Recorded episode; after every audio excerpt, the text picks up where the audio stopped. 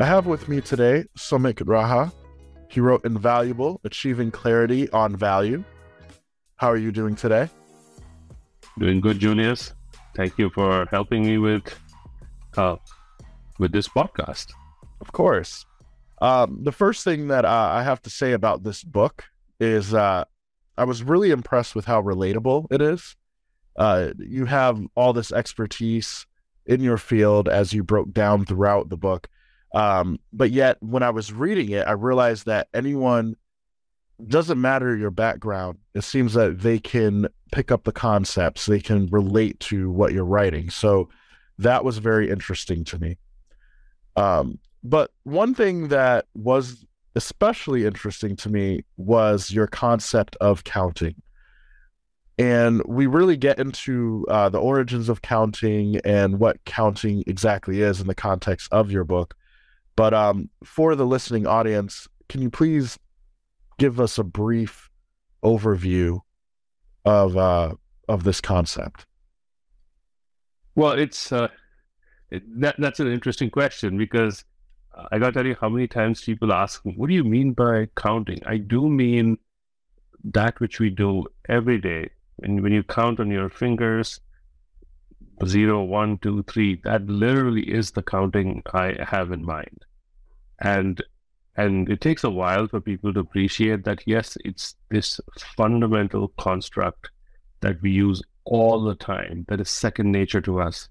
That is what my conversation is about yeah, it's it's that thing that's everywhere, everywhere. Like you know, there's life cannot exist as we know it without counting.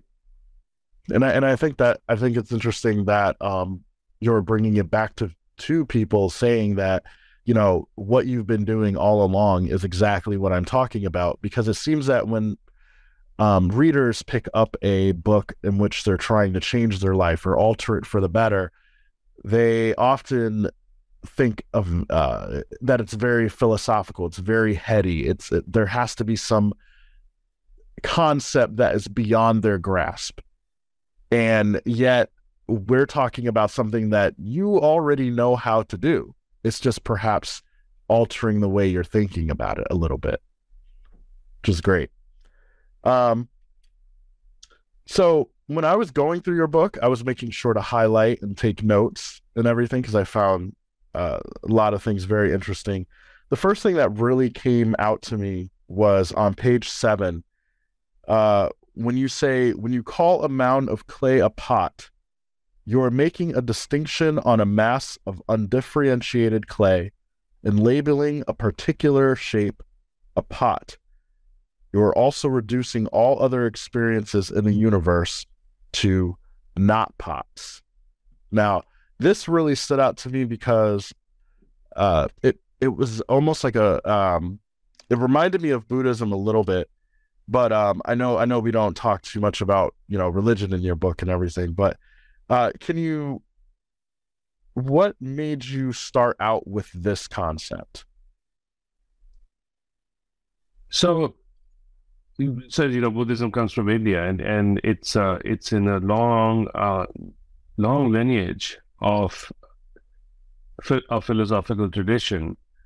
The Indian philosophical tradition, it's, uh, it, it's situated in the in the Hindu context, and a fundamental engagement in Hindu philosophy is with this idea called name and form, nama rupa.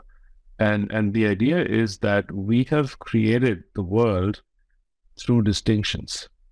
That we we we have given a name to something we see, and now that name has taken on a life of its own.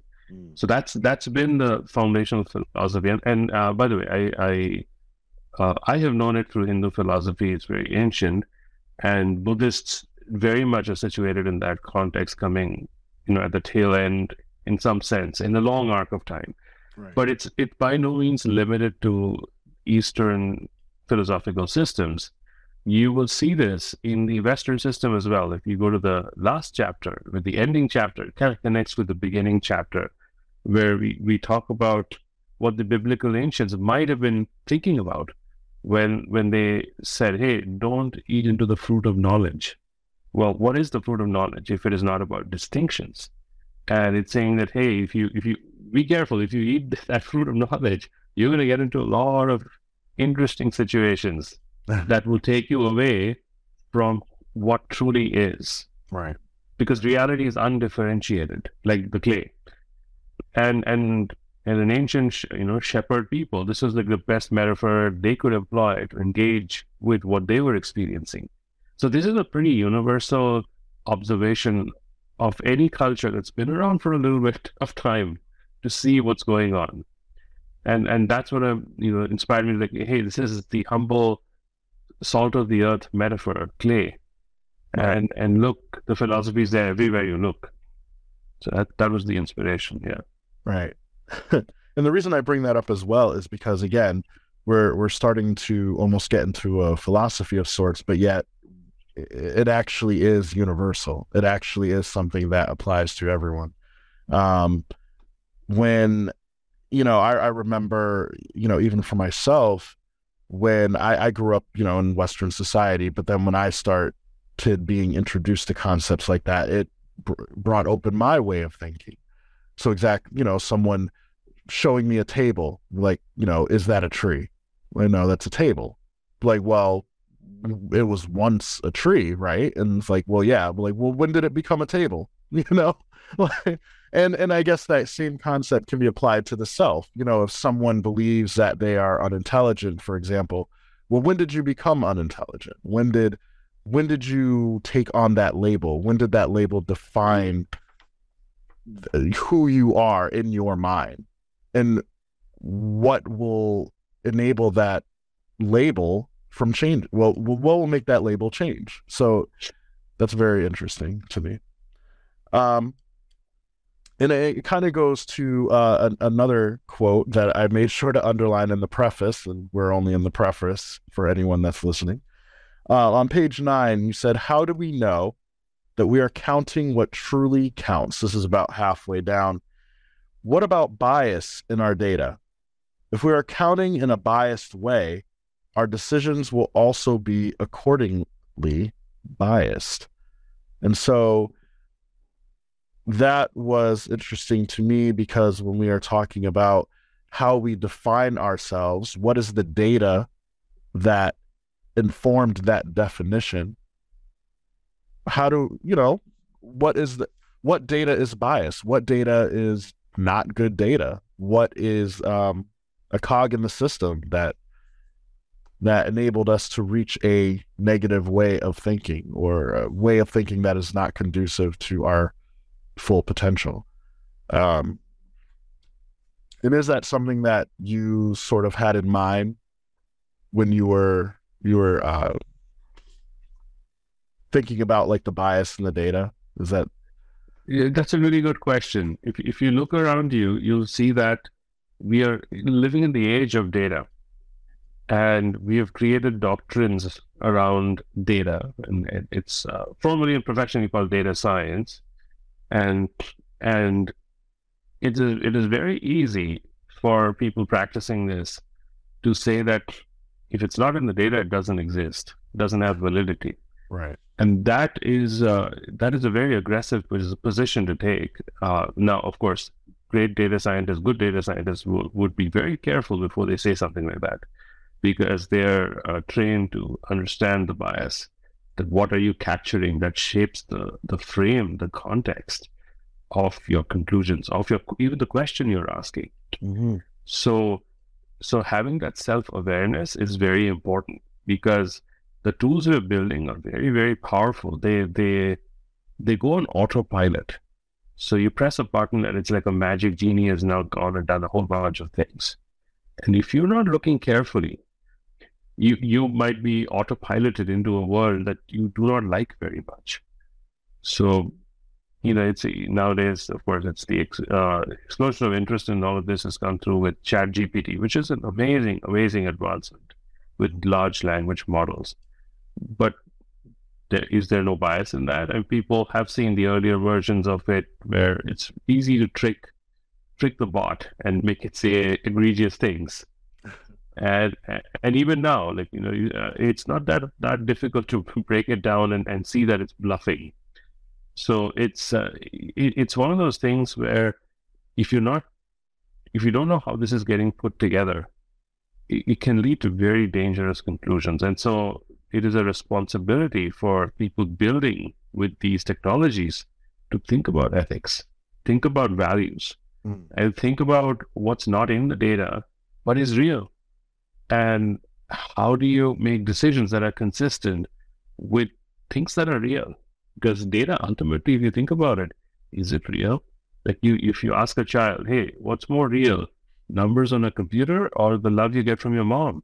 Mm. And guess what the child will say? And people say, oh, love is intangible. No, it's actually the only thing that's tangible. You can feel it, but can you feel numbers?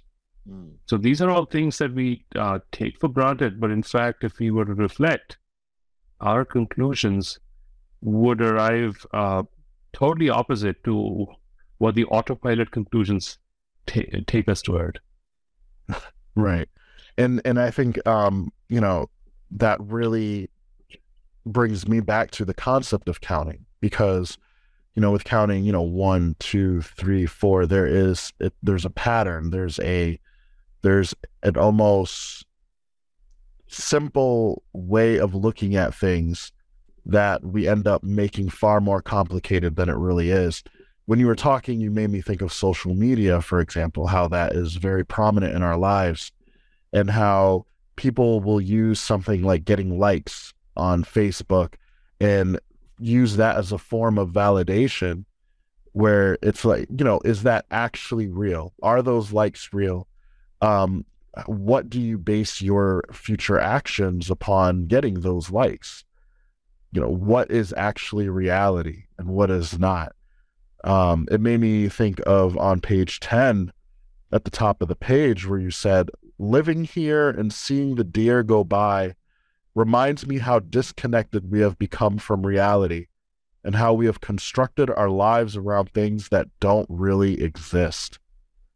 So, you know, that, that it it is concerning because we are in an unprecedented age with social media, with the rise of AI, with all of this technological advancement that's coming really fast, where we as human beings have to adapt to this but we almost don't have time to adapt. and so we are forced to just kind of deal with what's coming out of the other side without being able to take a step back and take our time one, two, three, four, you know, and so on. Um, so do you, before we um, go a little further, is there anything that you wanted to say when it come, um, comes to social media or the reality uh, that people are facing nowadays? Well, a lot of people have very extreme opinions about social media, and and it definitely has. Uh, I mean, there are good reasons for it. So, all I'll say is, I recognize that a great benefit has come from it. People have been connected in ways that was was not possible earlier, and also great harm has resulted from it and and that is another that is a shadow side of anything that's good so it's important for us to recognize the the full picture and my position ultimately the identity the the name and form that i'm coming you know in, into this world is is as a creator as an engineer mm-hmm. so an engineer's job is a little bit different from a social scientist a social scientist can sit back relax take a cup of coffee or tea and say, look, those engineers out there build something that sucks. And and that's it. Their job is done by throwing a lot of criticism and, and well-founded criticism, no question about it. They, they'll help us understand what we missed. So kudos to social scientists for doing that. The bar for an engineer is a lot higher. The engineer has to listen to that criticism and produce something better. And so I have more empathy I, I have great respect for social science and I have studied, uh, you know, taken some training in those methods. But that's not the ending point. That's a that's a requirement. We that's table stakes for our engineers today. We have to understand social science. We have, we must make an investment in ethics and understand our values. And we we must leave the world better than we found it. That is the bar that inspires me. So so I, I'm I'm okay with people trying in good faith and then making mistakes and and then getting up and saying, Yeah, okay, you know, I'm all muddied up, but I'm gonna wash up and try this again because I accept the criticism and the only thing in my nature is to build. So I'm gonna try and build a little bit better. Right. So I'm not looking for perfect, clean human beings. I'm looking at people like myself who have a lot of flaws and yet have some purity of intent, some purity of intention, and they they want to try again. They want to build something better than they built last time. Right. So those are the people that I'm I'm speaking to. That yes, you want to build. I, I want to support you, and let's let's recognize the criticism that's coming our way. Let's embrace it. And now here are ways to go a lot deeper than the service level criticism. Here are ways to connect with who we want to be in this world, and and let's see what emerges from that. That's the that's the lens that I'm taking. Mm. Right, and that and in order to to do that, we have to realize that you know um, human beings are very uh, different. We have to realize that we all have different ways of reaching similar conclusions in order to take those criticisms and produce not just something new on an engineering level, but even when it comes to the self, we have to mm-hmm. realize how we all learn, how we all, um, you know, differentiate our ways of conceptualizing. So, for example, on uh, page 11, um, as a teacher, uh, this stood out to me as a former teacher. Uh, halfway through, it says, let's look at what is considered innovative in present day education.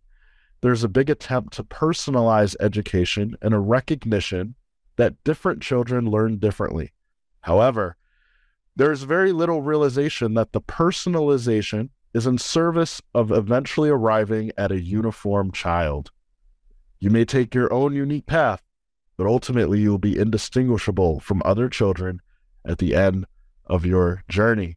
And so, you know, as a former teacher, that particularly reached out to me because um, you would think that you would think that it would be common knowledge that everyone realized that you know just like with machines uh, people are different everyone has different experiences even if you grew up in the same state uh, in the United States or the same country, same town, even if you have the same parents, siblings are different. Everyone has a different way of con- of looking at the world, even though they are taught the exact same concepts. As a parent myself, you know, I I have three children, for example.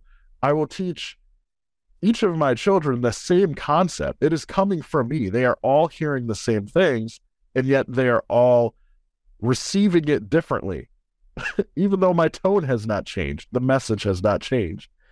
And so when we are talking about improving the self, that's why it is so important to just like the social scientists uh, criticizing the you know the machines and and, and different things that you try to do as an engineer it's important to also take a look at ourselves and again, going back to the data concept, looking at that bias, looking at where the data is coming from, look at where we're receiving the messages, and evaluating each piece so that we can arrive at our full potential.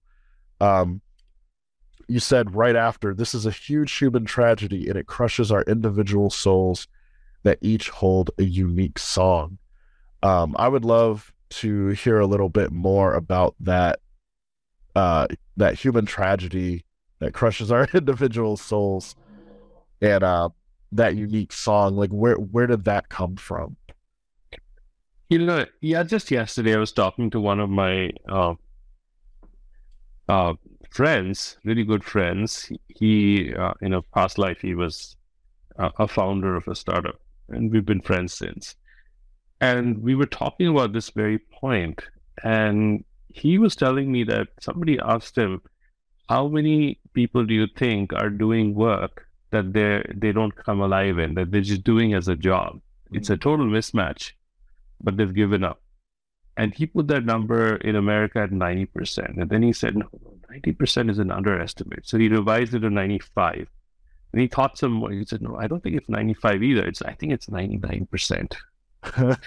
okay. Right. So th- this is this is uh, this is the the situation that we see. This is a, and um, I, I have to say that I uh, I agree. You know, it's a you know look around you, look around you. How many people are living in fear?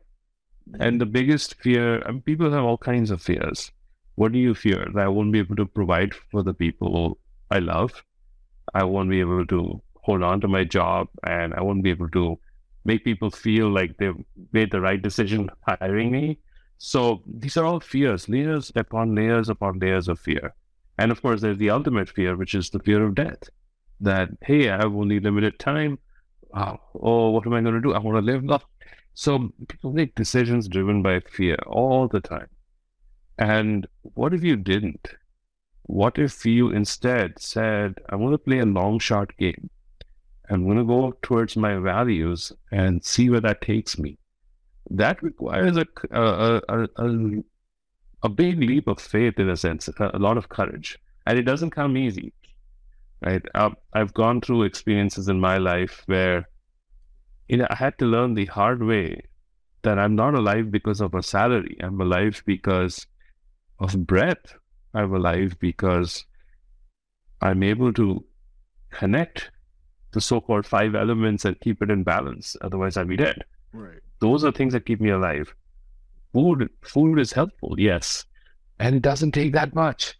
You know, it's a uh, it's the the mind creates such a drama around what it takes to be alive that we significantly harm our mental and physical well-being with fear significantly and we make decisions that guarantee uh, continued frustration continued uh, sorrow, continued hopelessness.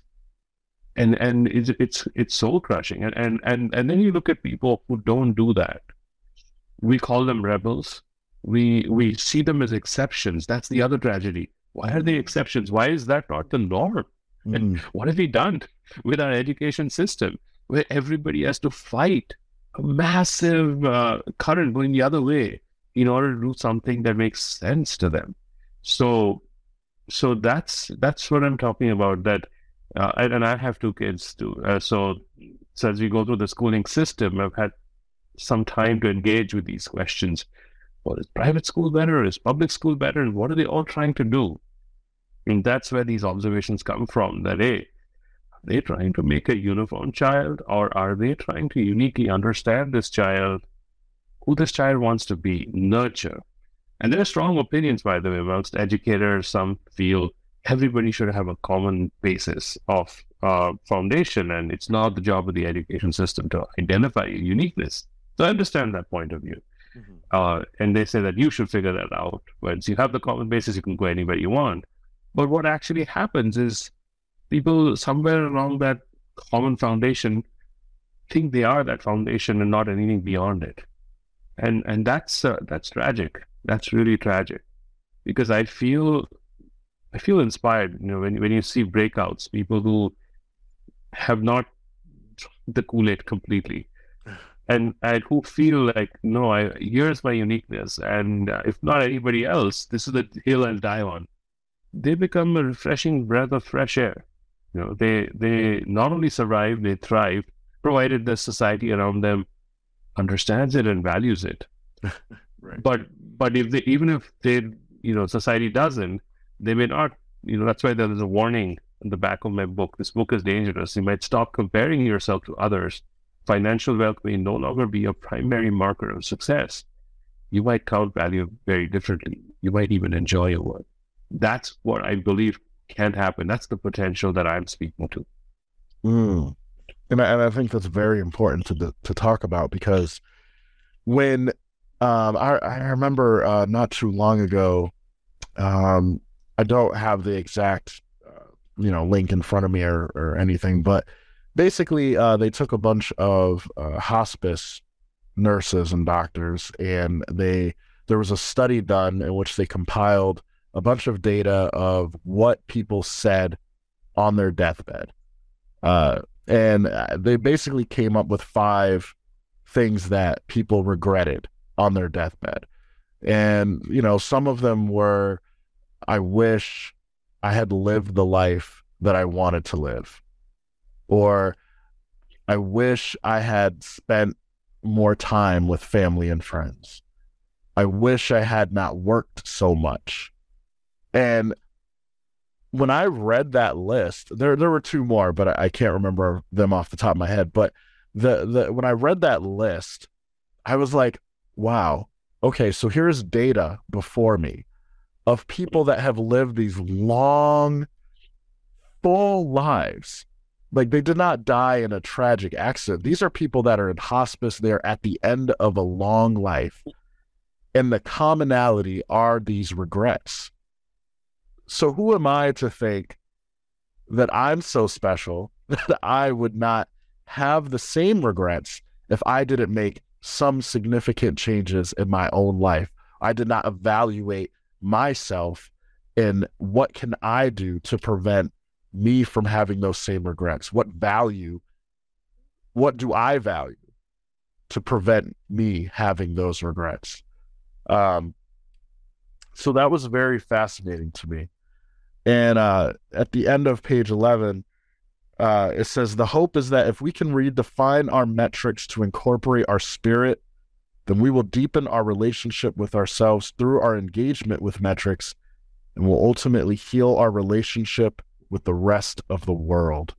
It seems like there's this battle between self and what the world wants us to be. And it seems just like you were talking with your friend about 99% of people uh, you know, not in an ideal situation. I mean, the proof seems to be right there when people at the end of their lives are saying, "Here are my regrets." Um, what do you, what do you what do you think about um, hearing about some of those re- those unfortunate regrets that uh, people have had at the end of their life? Well, I for one don't want to be one of them. no, me neither. Yeah, me neither. it's like okay, we let me challenge some of my assumptions and see what what. it's very empowering to do that. It's like what what would I regret, and I can tell you, like I'm I'm not written anything in the book that I have not followed. I'm not doing anything that I regret. That's mm. if a human being can just say that at, at any point of their life, it's a blessed life. Right? I, I'm not. I'm not a millionaire. I'm not, you know, financially what people would call rich. I'm not, um, you know, uh, you know, carefree or anything. I have all the responsibilities of a householder, and I have no regrets. I really enjoy everything that's uh, in front of me right now. Every every little bit of it, and if whatever I don't enjoy, uh, won't be that way very long. Things will change. Either my internal attitude will change or something, whatever I can change externally will change.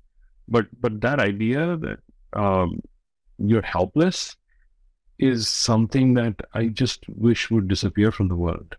Mm. It's it's we are far more powerful than we give ourselves credit for. Yes. And, and and I say this not in judgment, but in total humility that I've gone through those periods of helplessness, feeling, oh my God, I'm stuck, and just realized I'm like the proverbial frog in the well who doesn't know any world outside of the well. And suddenly you jump out and see, oh, there is a whole world beyond what I was conceiving. Mm-hmm. And that world is beautiful. And now I have a bigger well to play in, and, and that well has its own limits, and so on. So and so you go through life but it's it's it's really interesting to identify the edges of your assumptions and say, oh, I've created a a cage for myself that I need to break out of, and and it's a it's I invite people, listeners, to think about what what cages they are in, and and what happens if they take a few steps, becoming uncomfortable, leaving that cage. Right. So it's uh, and and and it's a tricky one, you know, to say that. So I have to say it with responsibility because I do say in my book, my hero is uh, I have deep regard. I, I, grew up with monks, people who leave their station in life and take another station, deepest regard for them. But that's not what this book is about. Those are not the heroes you're going to read about in the book. What you will read about is uh, folks who are in their station and and come alive in it. They they they have not given up the messiness of our crazy world. They're in that messiness, but they're blooming like a lotus. So so that that all that means that yes, you're breaking the cage, but the cage is not necessarily outside. Most, in fact, most of the time, it's an internal mental cage. Mm-hmm. When you break that, suddenly nothing outside seems to have changed, but the way you relate to it can totally transform. And now you're creating beauty at every step. What other people see as mundane, you see as magical. And, and it truly feels magical. I'm not making it up. It's like, wow, what, what a privilege to be able to create, to be able to live with truth and with freedom and with clarity. That's, uh, that's what a creator's life is. And everybody, every one of us is that creator. You know, until we are hammered into uh, consistency with some artificial norms. We all have that creator spirit in us. Right. That's that's what I want to bat for. That's that's what I want to amplify and hope everybody gets to experience it.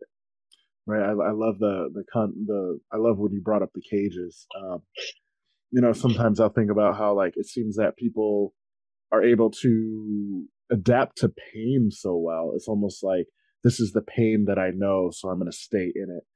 But why don't we adapt to joy and happiness and peace and uh, why don't we put ourselves in situations in which you know we it might be a little scary might might be a little anxious but it could ultimately bring us more joy in our lives might feel more passionate um and sometimes i'll be something that we did not think of. For example, um, I'm not sure if I want to read the whole thing, but on page 14, the, the end, it says, uh, You were telling a story. Uh, and um, I really like this story um, about, um, anyways, it, it basically, you were in Japan. And you say, The day before the exam, my roommate in our Tokyo apartment looked at the calendar in his room and pointed out, Hey, Samik, look, this calendar shows your exam is on Sunday and not Saturday. Indeed, it did. It didn't occur to me to examine the calendar more deeply, and I ended up enjoying Saturday with friends. When Sunday came, I showed up at the examination center only to find every room completely and solidly locked, with not a person in sight. Confused, I came back home and examined the calendar and found that it was the previous year's calendar. We hadn't changed it, and hadn't ever used it except on this pivotal occasion in my life, of course. That's how life goes. The schools refused to wait for my scores as they had their timelines.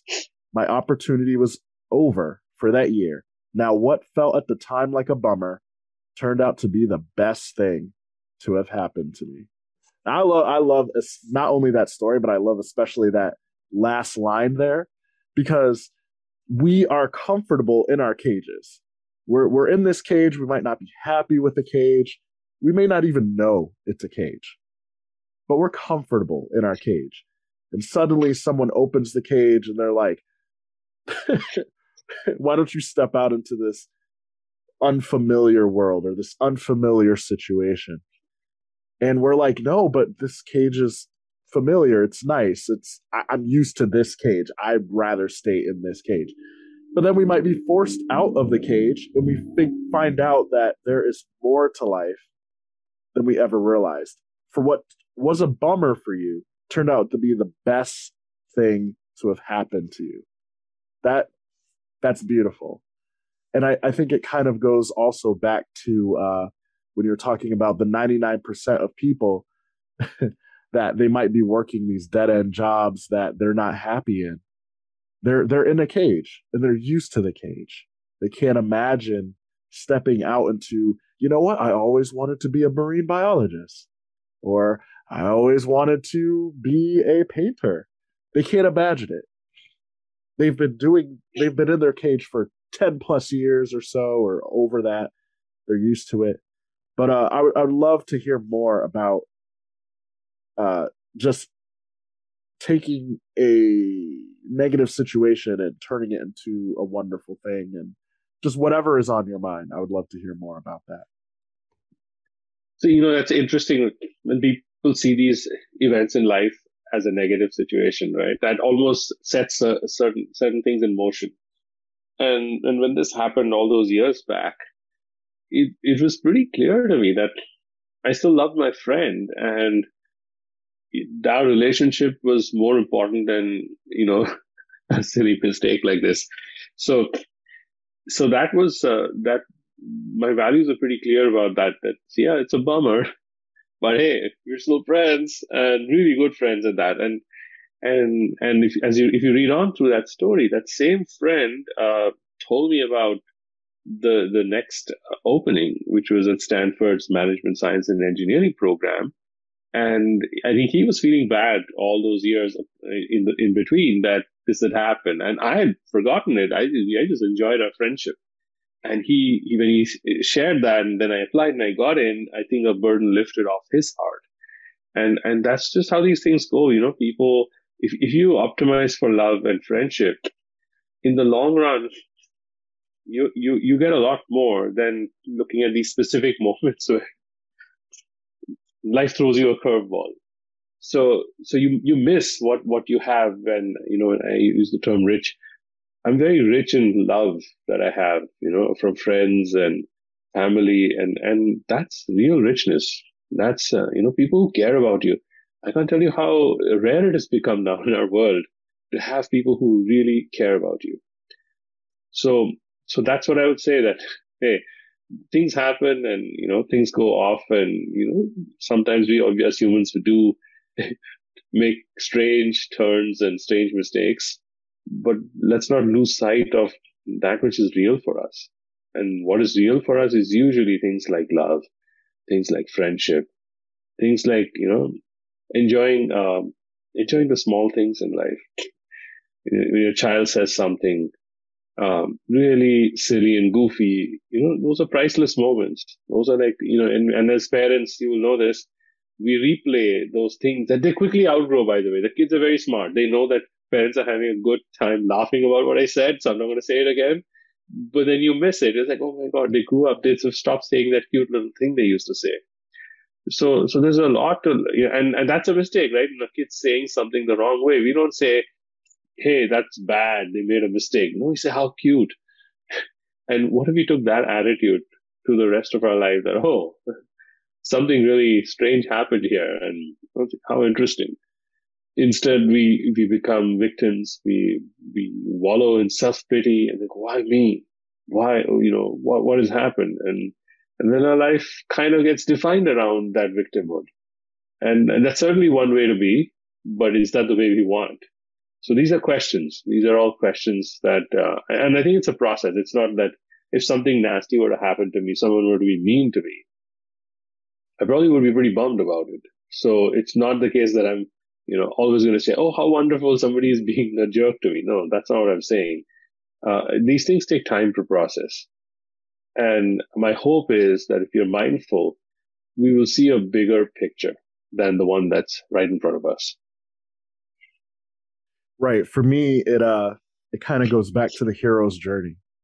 Um, you know, typically in, in literature and many stories, uh, basically from the, since human beings were telling stories, there's always a story of usually a young person you know they're at their they're in their village they're in their home they're they're they're in a comfortable nice area whatever that they grew up in and tragedy strikes or something external strikes that forces them to go upon this journey of self-discovery and growth and you know along this journey the, the because it's a hero's journey it's not they're a hero because they're already a hero it's because they're they're on the journey of becoming a quote unquote hero. They are.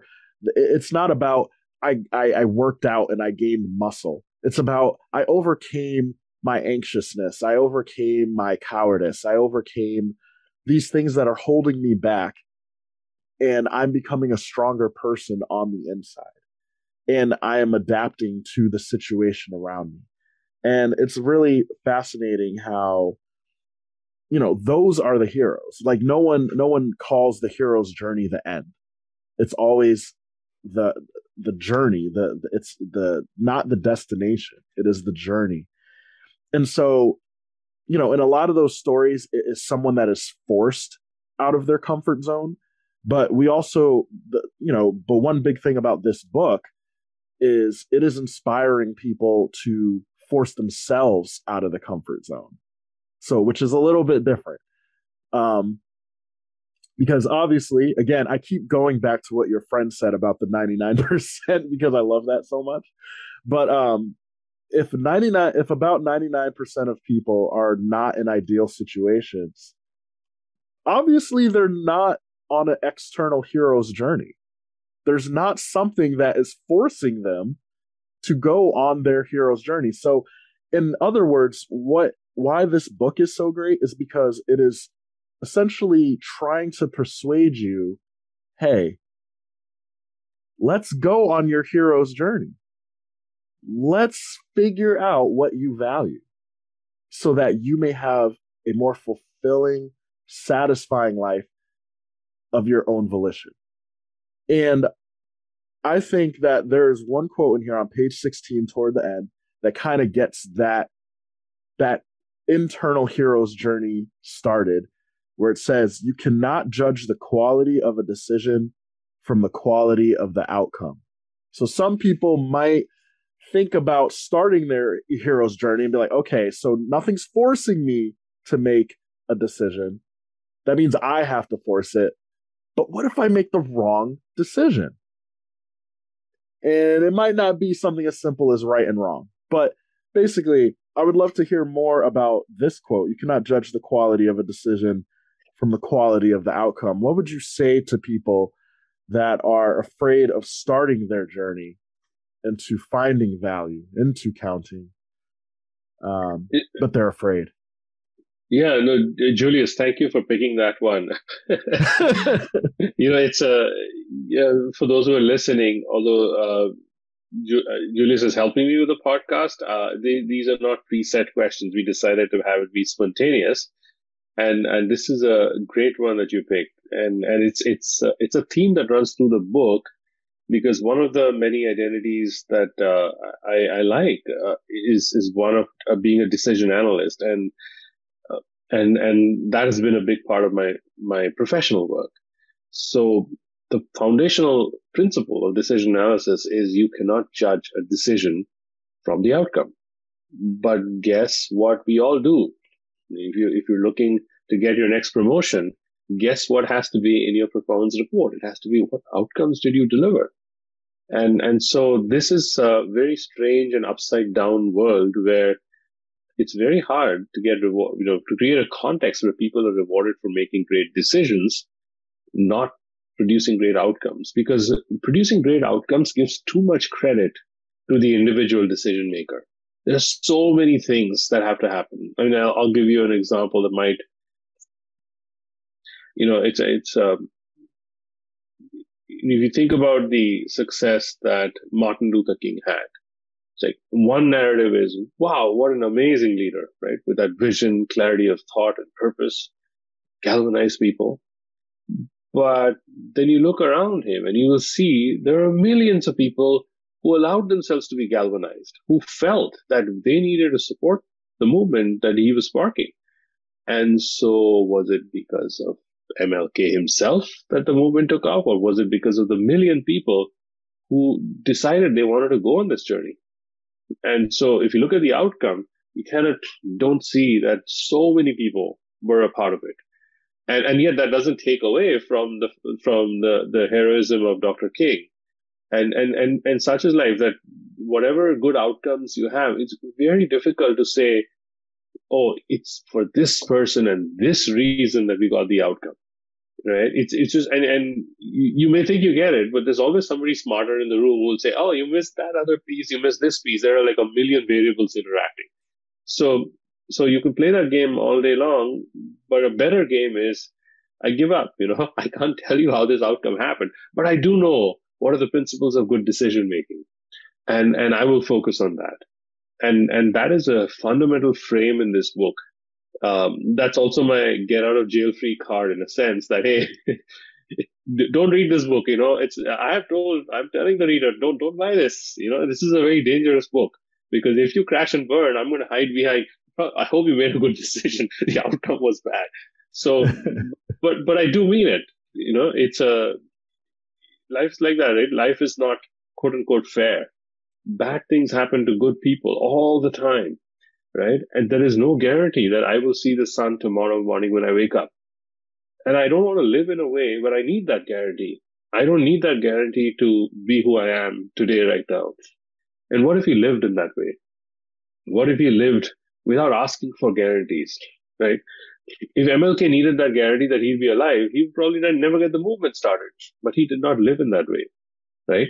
And a lot of our leaders, they they took on great personal risk because there was something within them that, uh, you know, strangling that voice was a bigger death than any external death.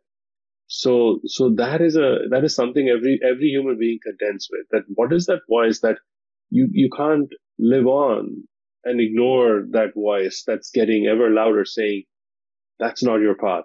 This other thing, this is the way, even though it's strange, unfamiliar, not well lit, feels dangerous, but that's where you're called to go. Don't suffocate that voice. Take that first step. See what happens. Is it really that bad? And and and at least for for me personally, I, I had to overcome so many fears. And every time I took one step, even if that you know it's in this story itself that you're point, you know, that you're in right now, you know, the presentation that just crashed and burned. It was one of the worst talks I've ever given in my life. And yet, for, for, for, for a professor who, who met me and, and got me started, that was the one talk that really, you know, she, she remembered. And, and that was something like that was a lesson for me that it's not the entertainment I provide to others. There is something intrinsic about the message that's universal. It's not about me. It's the message. And even if I fail in fully respecting and bringing it out in its total glory, something in it which will transmit because it's the message. We're all drinking from the same pool. So let me stop there. right. So, um, yeah, th- th- those were those were all excellent, excellent points.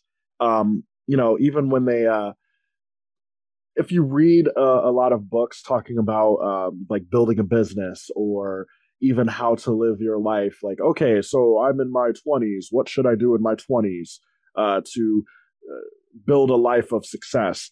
And a lot of books and mentors will say fail, make mistakes, fail fast to success. That like they're like, listen, you're going to make mistakes. It's inevitable. And they're they're gonna they're gonna feel horrible, you're gonna feel down. But the faster you make those mistakes, the more you'll learn, the more you'll grow. Uh, and you'll get to success even quicker. So there's nothing wrong with you know just taking those first steps as you were saying and you know just, let's just get the failure out the way and that's a that's a whole different thing like we talk about you were talking about martin luther king jr do you i mean do you think that if he uh, do you think he started out as someone that could speak very well becoming a great orator no th- there are a chance that if there was some kind of footage of his first time speaking before audience, he's probably a nervous wreck, probably stumbled over his words, probably said some things that weren't inspiring at all. I'm sure there were people even in the audience that were like, "Yeah, this guy isn't it." but yet, the more you do something, the more you're likely to succeed as long as you don't give up. You miss 100% of the chances that you do not take. There's also the story of the Beatles. The Beatles, whether you like them as a band or not, um, their story goes ba- basically how they became so good at what they did is there was um, and I'm I'm shortening the story obviously, but basically they were at this uh, like club you know they were like a band in, in which they can play for the owner and everything and they were terrible but they were they were god awful but the the owner basically let them play as much as they wanted, and uh, they were gaining exposure, even though they weren't really getting paid for it. So they just kept playing and playing and playing and playing. And eventually they started getting good. Eventually they started getting more audiences and people spreading by word of mouth like, hey, these guys are pretty decent. Those people that saw them in the beginning, they probably never came back. Or they were probably converted later on. Like, hey, have you heard of the Beatles? Or you know, they're, they're, these guys are pretty. Oh, I saw them like two years ago. They're god awful. I'm telling you, check them out one more time. You know, and so that might be you. That might be you. Even though right now it may seem scary to take those first steps out into the abyss, uh, fail fast to success. Um, you know, I, I, I it will be great. It will be great for you. Um, and so um, another thing um, have you have you heard of uh, that fail fast to success before? Yes, uh, I think uh, that's been around, and and at the, at the same time, I will uh, I'll also add a little caveat that that principle is should be combined with what feels authentic to you. So sometimes you know you know we are all different people. All five fingers in our hand are different sizes. Sometimes people will say, "Oh, you should go try this, go try that. And, and the question comes, well, how do you know that's not for me, that I shouldn't even try it? And the test I have is, does it feel like it violates your values? And if it does, don't try to fail fast there. That you just don't even get started. But if it doesn't violate your values, then you should definitely make yourself uncomfortable and, and try failing fast there. So that's an important yardstick that will protect people that is this a violation of your values to try something outrageous, like whatever that is? And if not, uh, probably go try it. You know, be safe and but uh, you know, do your thinking. Don't don't be stupid. Um, you know, I, I, I was listening to um, this action hero um, who who was asked, "Oh, you must be brave." Said, no, no, I'm not brave. I'm just you know, I'm confident because I've practiced so much. I know what I'm doing. I'm not I'm not throwing my life away. And if you look at mountain climbers who do very crazy things, like, uh, you know, solo climbs, they will say things like, uh, no, I'm not reckless with my life. I'm also scared to die and, uh, you know, I will practice. And when, when people see the final thing at the end of 10,000 hours, they're seeing what seems very scary to them. But I know what I'm doing. I've, I've, I've put in the, the, the 50 push-ups there.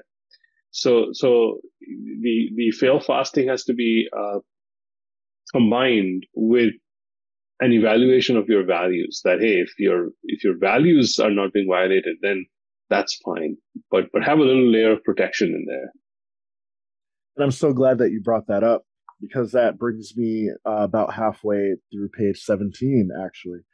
Um, in the second paragraph, about halfway through, where it says, I used ethnographic fieldwork as my research method, a philosophical discipline that requires building a skill set of understanding people the way they want to be understood. You know, everyone is different, brings different things to the table. Some people are agreeable, some people are more conscientious, um, some people are more risk takers, and some are not so. But yet, everyone has their different value system and their different uh, skill sets and talents and things that they bring to the table, whether it's socially or maybe you have a great uh, work ethic or you're a hustler, you're uh, very uh, great with people. And those are things that, you know, seem to come out um, in one way or another that people can kind of see almost like the breadcrumbs of uh, what kind of path they may want to take. Um, I really like this um, as that you mentioned this as well. Understanding people they way, the way they want to be understood. Um, it brought me back to uh, psychology in a lot of ways, um, and again how we process the world. And so, again, this is why this book is very important because it's not only about um, asking you to evaluate your life, but it's also asking you to evaluate um, yourself and on a very deep level to understand even the way you understand the world. How do you process uh, the world? Um, I would love even to hear like an example of maybe you personally of how you process um, things that might be different than say your colleagues and how that may have either been beneficial or detrimental in some example. I don't know if you have any anecdotes of that nature. So, so generally, that comes that ties into what what later in the book you see called as the superpower, the habit, and the habit is your biggest strength. It's it's a superpower. It's also your biggest curse because you can't stop it. And and any good superhero movie these days, you will see the shadow side of the hero and and that is important to recognize. So mine definitely is that I'm I'm I'm a total optimist, so I will see the positive, uh, and probably downplay the risk that exists in the situation. Uh, and and generally, I like to see I like to see the positive, the the possibility in the situation. I, I live in possibility. I'm a very strong possibilities person. Now that that can sometimes drain other people if they are the ones getting things done and you're behind on a deadline and you have a possibilities thinker coming in saying, Hey, what about we do this? What about we do that? And, you know, it's like, maybe you should be the one doing it that talk.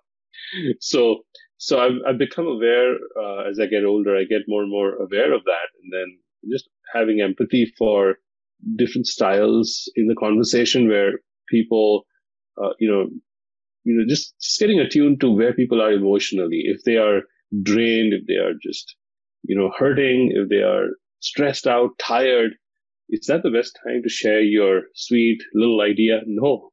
Give them space and check, check in, check in on whether they're ready to receive the idea. So that has become more important as I've grown older to see that, hey, it's, it's an act of caring to, to listen to the space before you speak.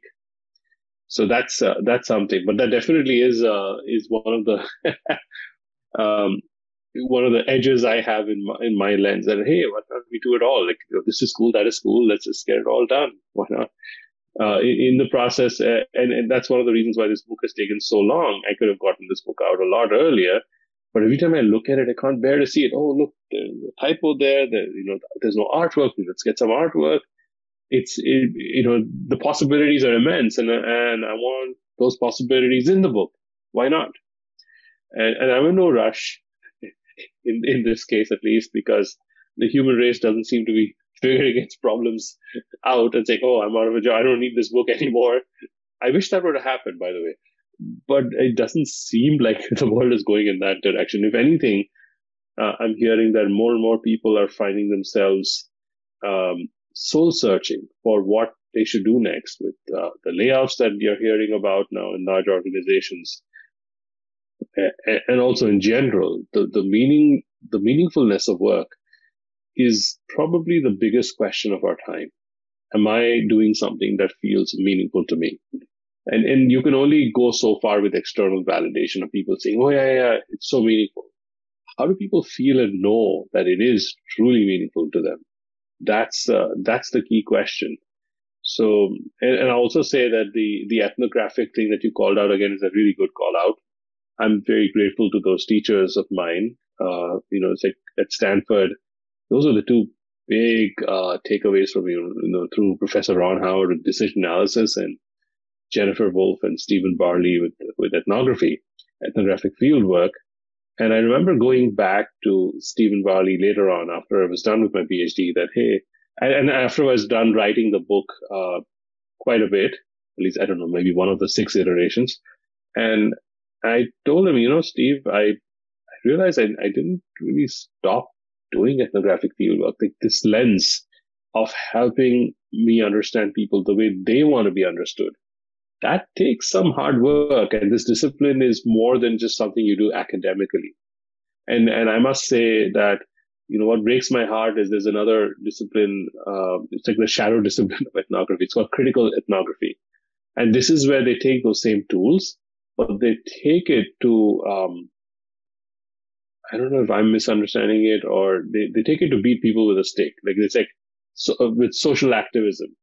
And the moment you become a social activist, while I have uh, I have a lot of regard for them, something in it feels like you know now you're no longer understanding people the way they want to be understood.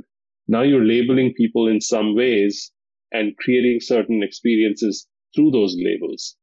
Where, so if you, if you were to tell them that this is where I've, I've, uh, um, this is the judgment I have on you, would they agree with that? Whereas right. there's something very pure about ethnographic field work that I'm not making a judgment. Yeah, by the way, it's like a lot of people have spoken to and helped clarify their values. Those are not my values, right? I would not walk on that journey. That's not my journey. But if I suspend my judgment and truly understand, and, and I do have uh, that intent that there is something sacred in here for them. Okay. There's something really special. I, I am taking that position that what if that were true? What, what might I discover? Then I find there is something and and that something is deeply deeply meaningful to that person that i'm listening to the listening um,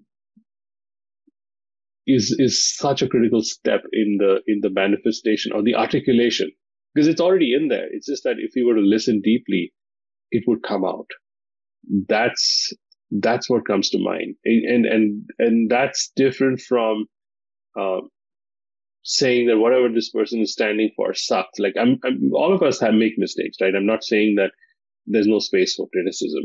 Of course, we we need feedback loops. If something's not working, people need to, you know, we have laws in society. We, you know, there are consequences to our actions. All of that has have their place.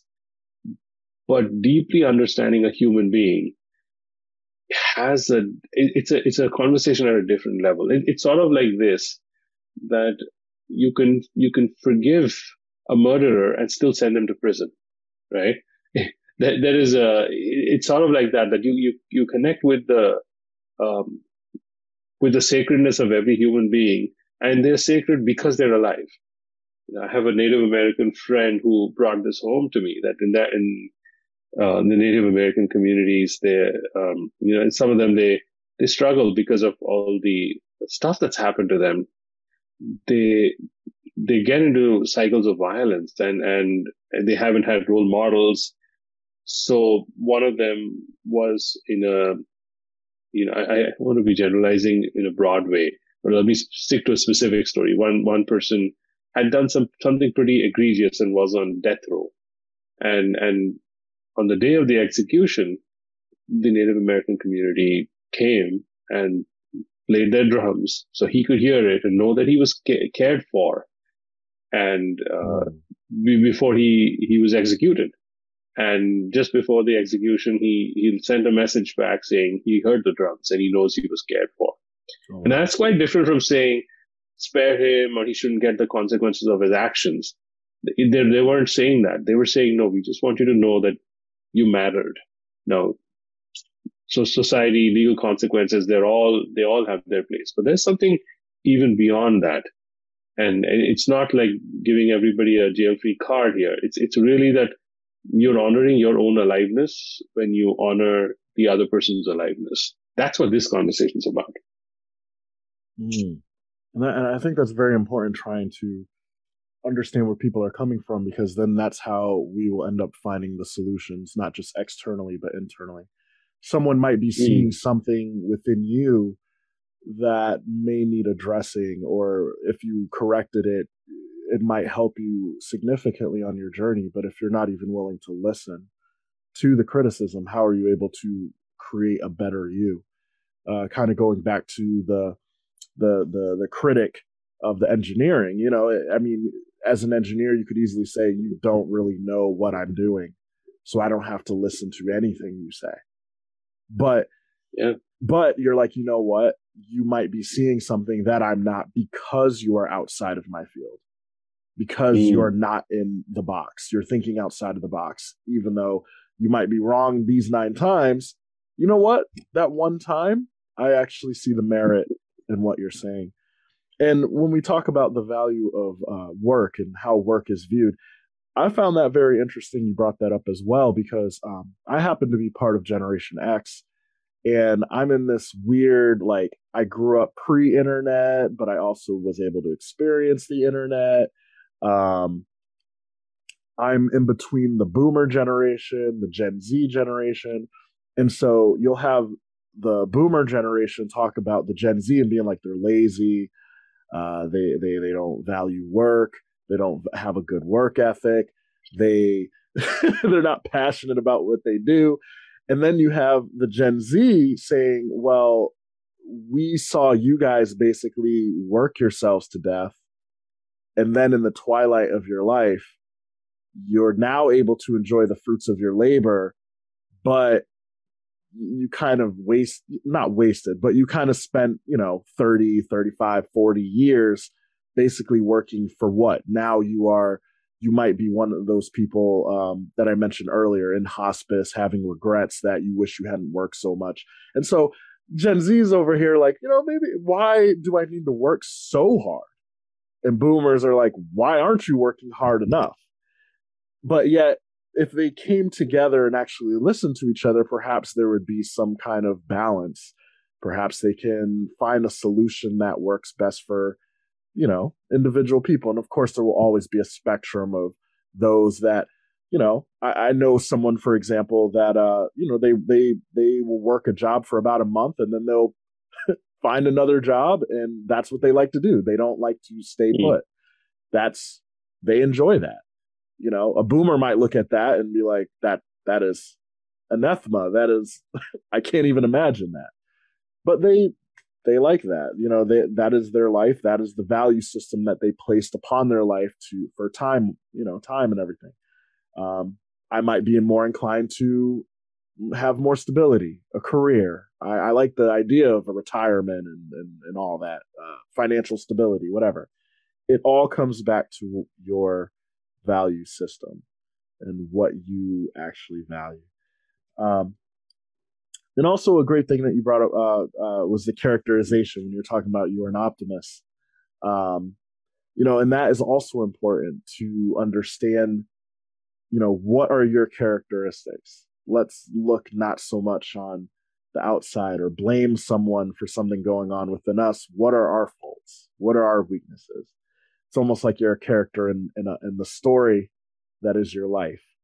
And and so based on reading a book you can kind of have an idea of like if you saw yourself as a character in a book what is that character likely to do?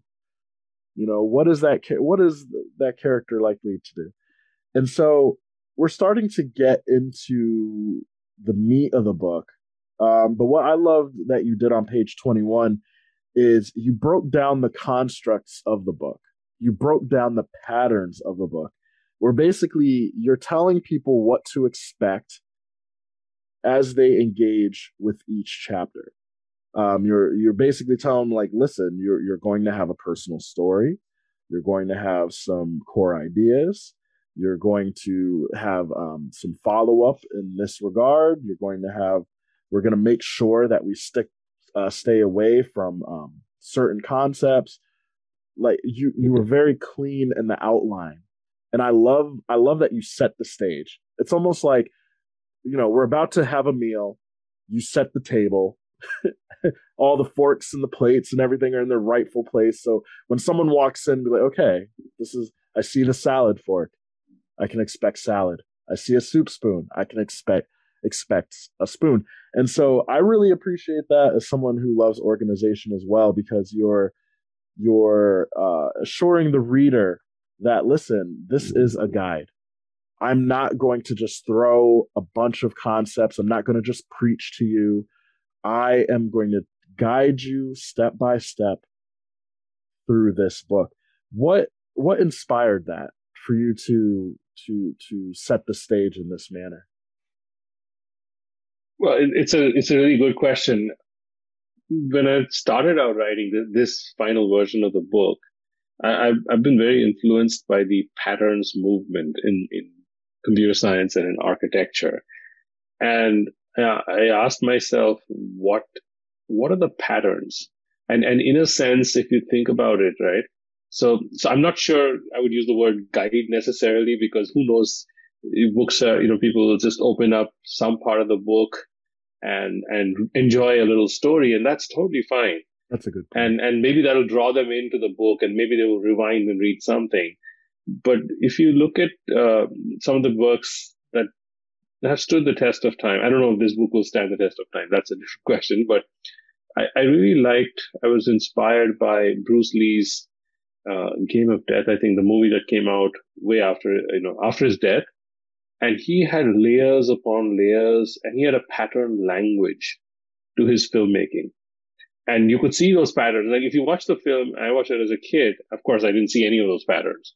But then I saw it after growing up. I, I'm the kind of person who enjoys the documentary on the making of the work just as much as the work itself. and so I'm like, oh, he thought about this, you know, levels of fights and this and that. So that was so cool. And, and that is what allowed him to create this canvas. And, and similarly, if you look at, you know, if you look at the core theme of this book, I'm not giving up on distinctions. There, there are enough people who will tell you, you are a prisoner because of distinctions. Stop making distinctions. That's not this book. This book is saying, no, I accept that I'm a prisoner, but I want to make distinctions because if you don't make distinctions, there is no, nothing to create. The very fact that you are cre- a creator means you have to engage with dis- distinctions.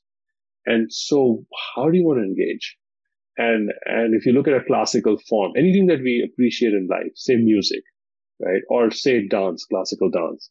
If the dancer says, I refuse to dance in this way, I will dance any which way I want. Sure, you can, but then it's not that particular classical dance anymore, right?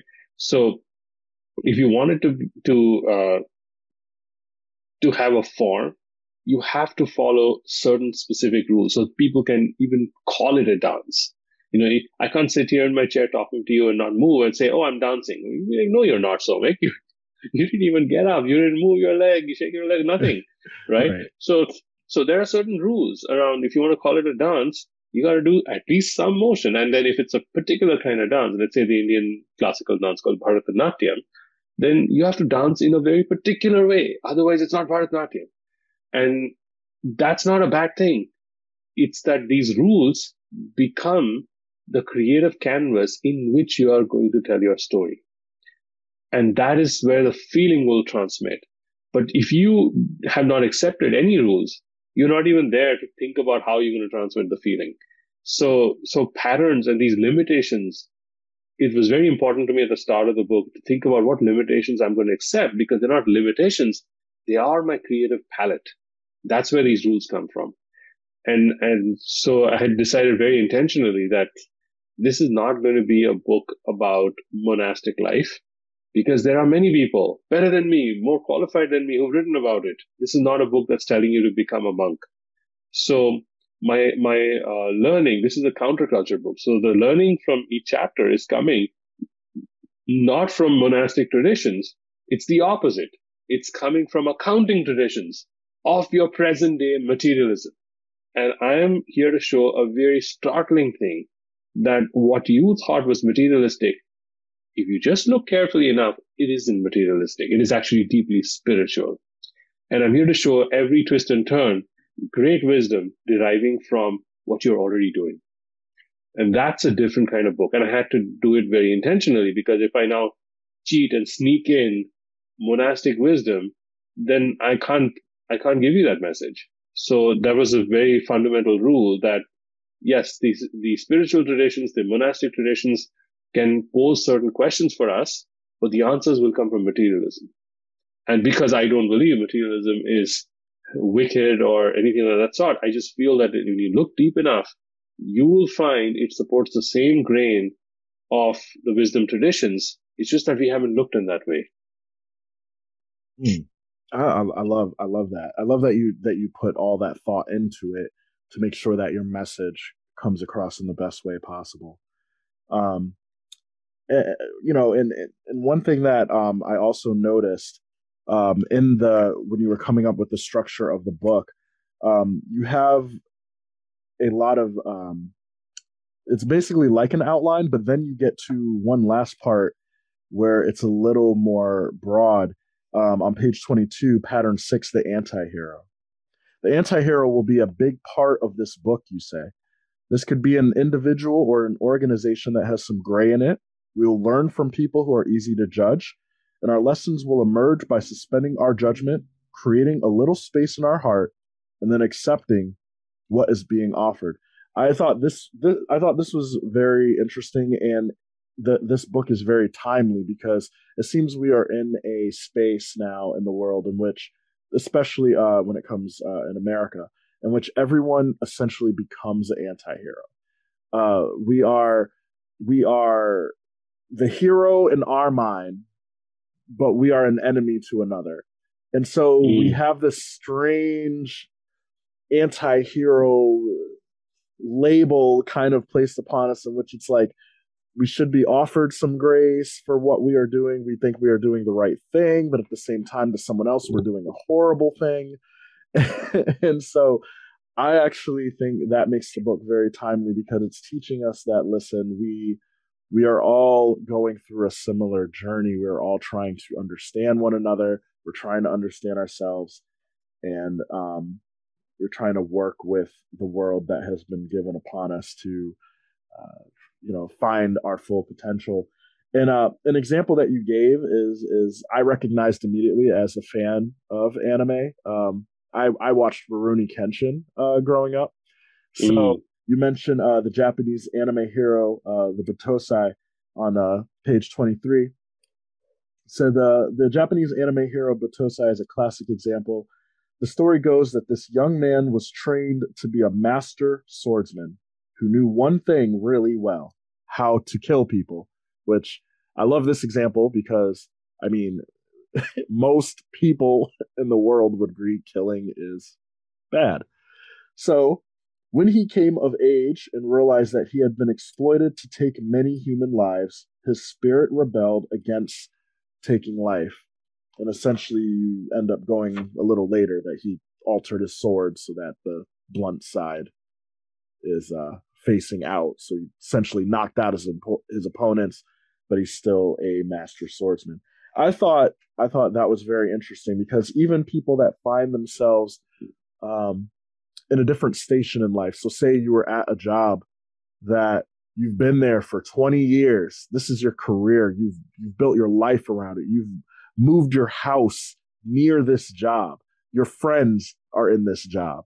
You might think to yourself, I'm stuck.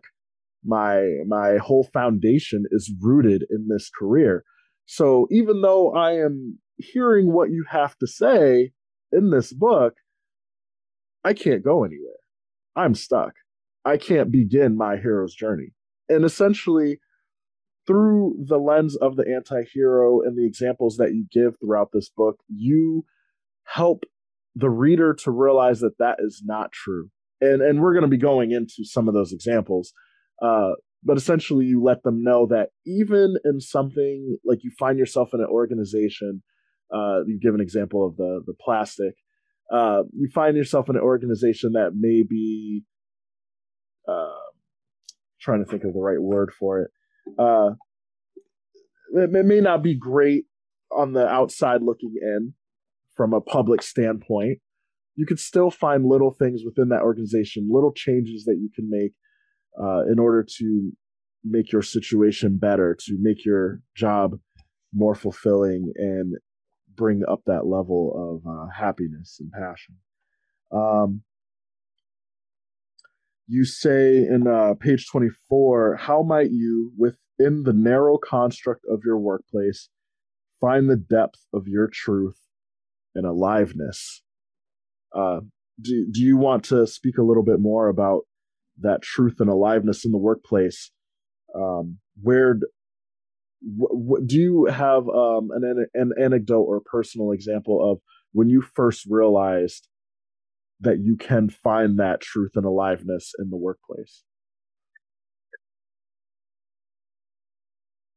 Yes, it's so so. There's a lot of stories coming up, right? And it, uh, on on on those anecdotes, right, right. But uh, and but but I I feel like it's a, it's not uh, a one single story. It's just the arc of it all that feeling. So I feel very grateful that you know, so let me tell you, give you one story. So when I finished my PhD, right, my mom was visiting my mom and dad, and um, so my mom asked me, and my mother, by the way, has a master's in philosophy. So she's, um, you know, there are no easy arguments at home. My dad's a lawyer, my mom's a philosopher, and Oh my! the arguments go deep in the family. Oh my! My sister's a lawyer too. So, so, so my mom asked me, "So, what exactly was your PhD on?" So then I explained to her mom it was about values, like values. Okay, and uh, and then um, my first uh, paying job right after that was at this uh, nonprofit, and I was, I was basically applying my research. And she's like, somebody's paying you for this? And I said, yeah, they are. It just boggled her mind. It's like, really? Why would anybody pay for values? Is that something's not right, not computing in the world view that she had? Because uh, that's not the that's not something you you you know she heard about in her generation, or at least you don't open the newspaper and hear people in, in business talking about values. And so, you know, and it's not just nonprofit. Like I've, I've ever since then continued this work in all kinds of contexts. So, so that to me is a blessing that that's, hey, I, I feel very alive because there's no other way to be for me. And, and at, at the same time, I've not tried to run away. And, and a lot of people, you know, I've, I've had friends who like, they can't work in a business because they find it doesn't agree with whatever worldview they have. I find that uh, I share a lot of the, the wisdom tradition principles, but I find that if you were to just give a little bit of space to the business, to, to that construct, because that is the dominant construct of our life. If you look at it before, we used to have trades, right? We had carpenters, farmers. We still have them, but in a sense, the dominant space when people graduate is to go to some kind of a business. Even if you're a farmer, you're incorporating as a business. So at some level, that is the space where we find ourselves when we become self-aware or become aware of our life and ourselves as a person. And so that's where most people feel trapped that, oh, why am I here? And how can I do something more meaningful? And, and that speaks to me that, hey, if you were feeling alive, you wouldn't be asking this question. And what can we do to help you come alive? So these, these patterns that we talked about earlier is like, I can just, I mean, there, there are a lot of good pieces of work where people have, have helped and have given guidance on how do you unlock more capacity, more fun, blah, blah, blah. And, and I guess my book is, is a, is in that genre for sure and it is a little bit different in the in the sense that I'm not saying um, how to how to transform business. That's not that's a pretty big question. I, I'm I'm only talking about one very very specific thing, which is counting. That's the one narrow lens I'm taking because that's where I feel the generation, the creation begins. Everything ultimately is some variation of counting. And if I focus just on that, that is the tool of the materialist. That's the tool of the accountant. Nobody looks to the accountant for life guidance, right? When was the last time you went to, to your accountant and said, help me think about the, grandness of life? No, we don't do that. no. Right. And here I am saying, this is a counterculture story. What makes this art, right? So when, so why write another book? Mm-hmm. I, I'm not interested in lectures. That's too boring. Like I couldn't read my own book if I did that. So what, what I wanted to write was what I felt would be art. And art starts by accepting very specific rules, which we talked about. If you don't accept those rules, you cannot create art because it's not art. Like Mozart is sounding like Beethoven, then he wouldn't be Mozart. Like you had to have a specific um, set of rules. So, so this was my rule. Like I'm going to focus it on counting and the material world and things that everybody looks down upon. And I'm, I'm going to see there, dive deep and see if it's truly materialistic. And no, what I'm finding is it's actually deeply philosophical. It's, it's actually more philosophical than anyone has imagined. it's, it's unbelievable. It's like, wow, if you were to just marvel at this, this is amazing. I, I'm, I'm living in a, I'm living a blessed life. There's nothing soul crush, crushing about this. It's just my eyes that need changing. And, and that gives us hope because it's not that easy to change your external context. But if you can change your eyes, suddenly you see differently. You create different experiences for yourself. And suddenly the world, the external world starts to reflect that. And that's within reach. that's so that's what I'd say. I mean, that's what you know. It's not a particular story as such. It's it's it's just every story is really about that. That that I, I feel very blessed to see the same situation in a different way, in in in a in a sacred way. That there is nothing mundane. Our conversation right now is not mundane. It's what a wonderful way to uh, to begin a, a, Sunday morning, right? Talking about the deepest things of the universe, right? This is the biggest ex- existential question our ancestors, any anybody's ancestors, would ever have had since the beginning of time. How wonderful to get the opportunity to reflect on it together. Yes, I agree. It's a, it's a great way. I know I starting out this day feeling inspired myself making me think about different things in my own life and, and questioning are there areas in which uh, you know i need to bring um, up that truth and aliveness that i need to increase something that i need to live so that i do not have regrets um, you know and that, and that brings up an interesting point that i thought of as well on page 26 when you have the invaluable uh, poetry of sorts. And and we're gonna we're gonna go into each one because they start out the chapters with them. But one that really stood out to me in particular was number two. Uh, it says time is the cause of all things they said. But in that moment when it stopped the other day the timeless caused knocked.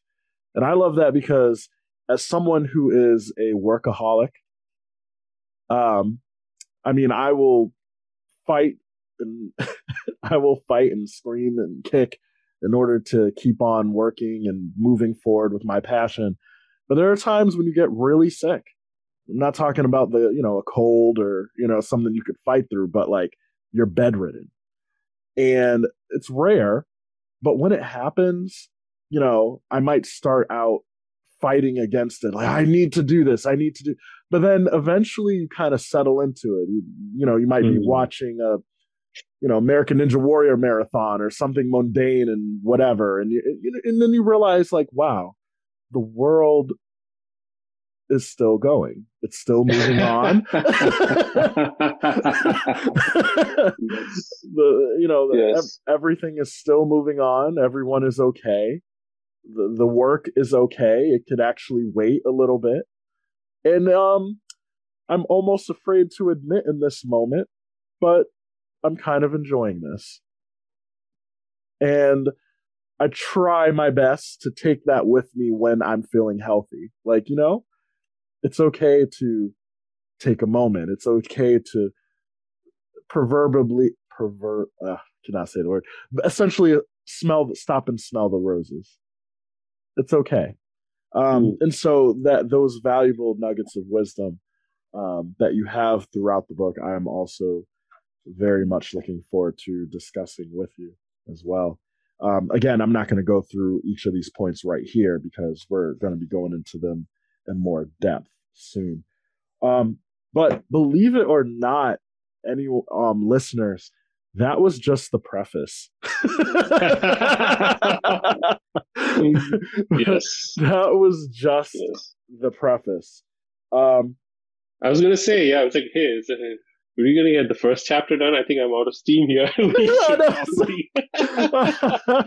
so um, yeah. we're we're going we're going to pause uh, right there, and then um, please join us right after for uh, chapter zero, the zero. And I want to thank you so much uh, for having this wonderful discussion with you today. Thank you, Julius.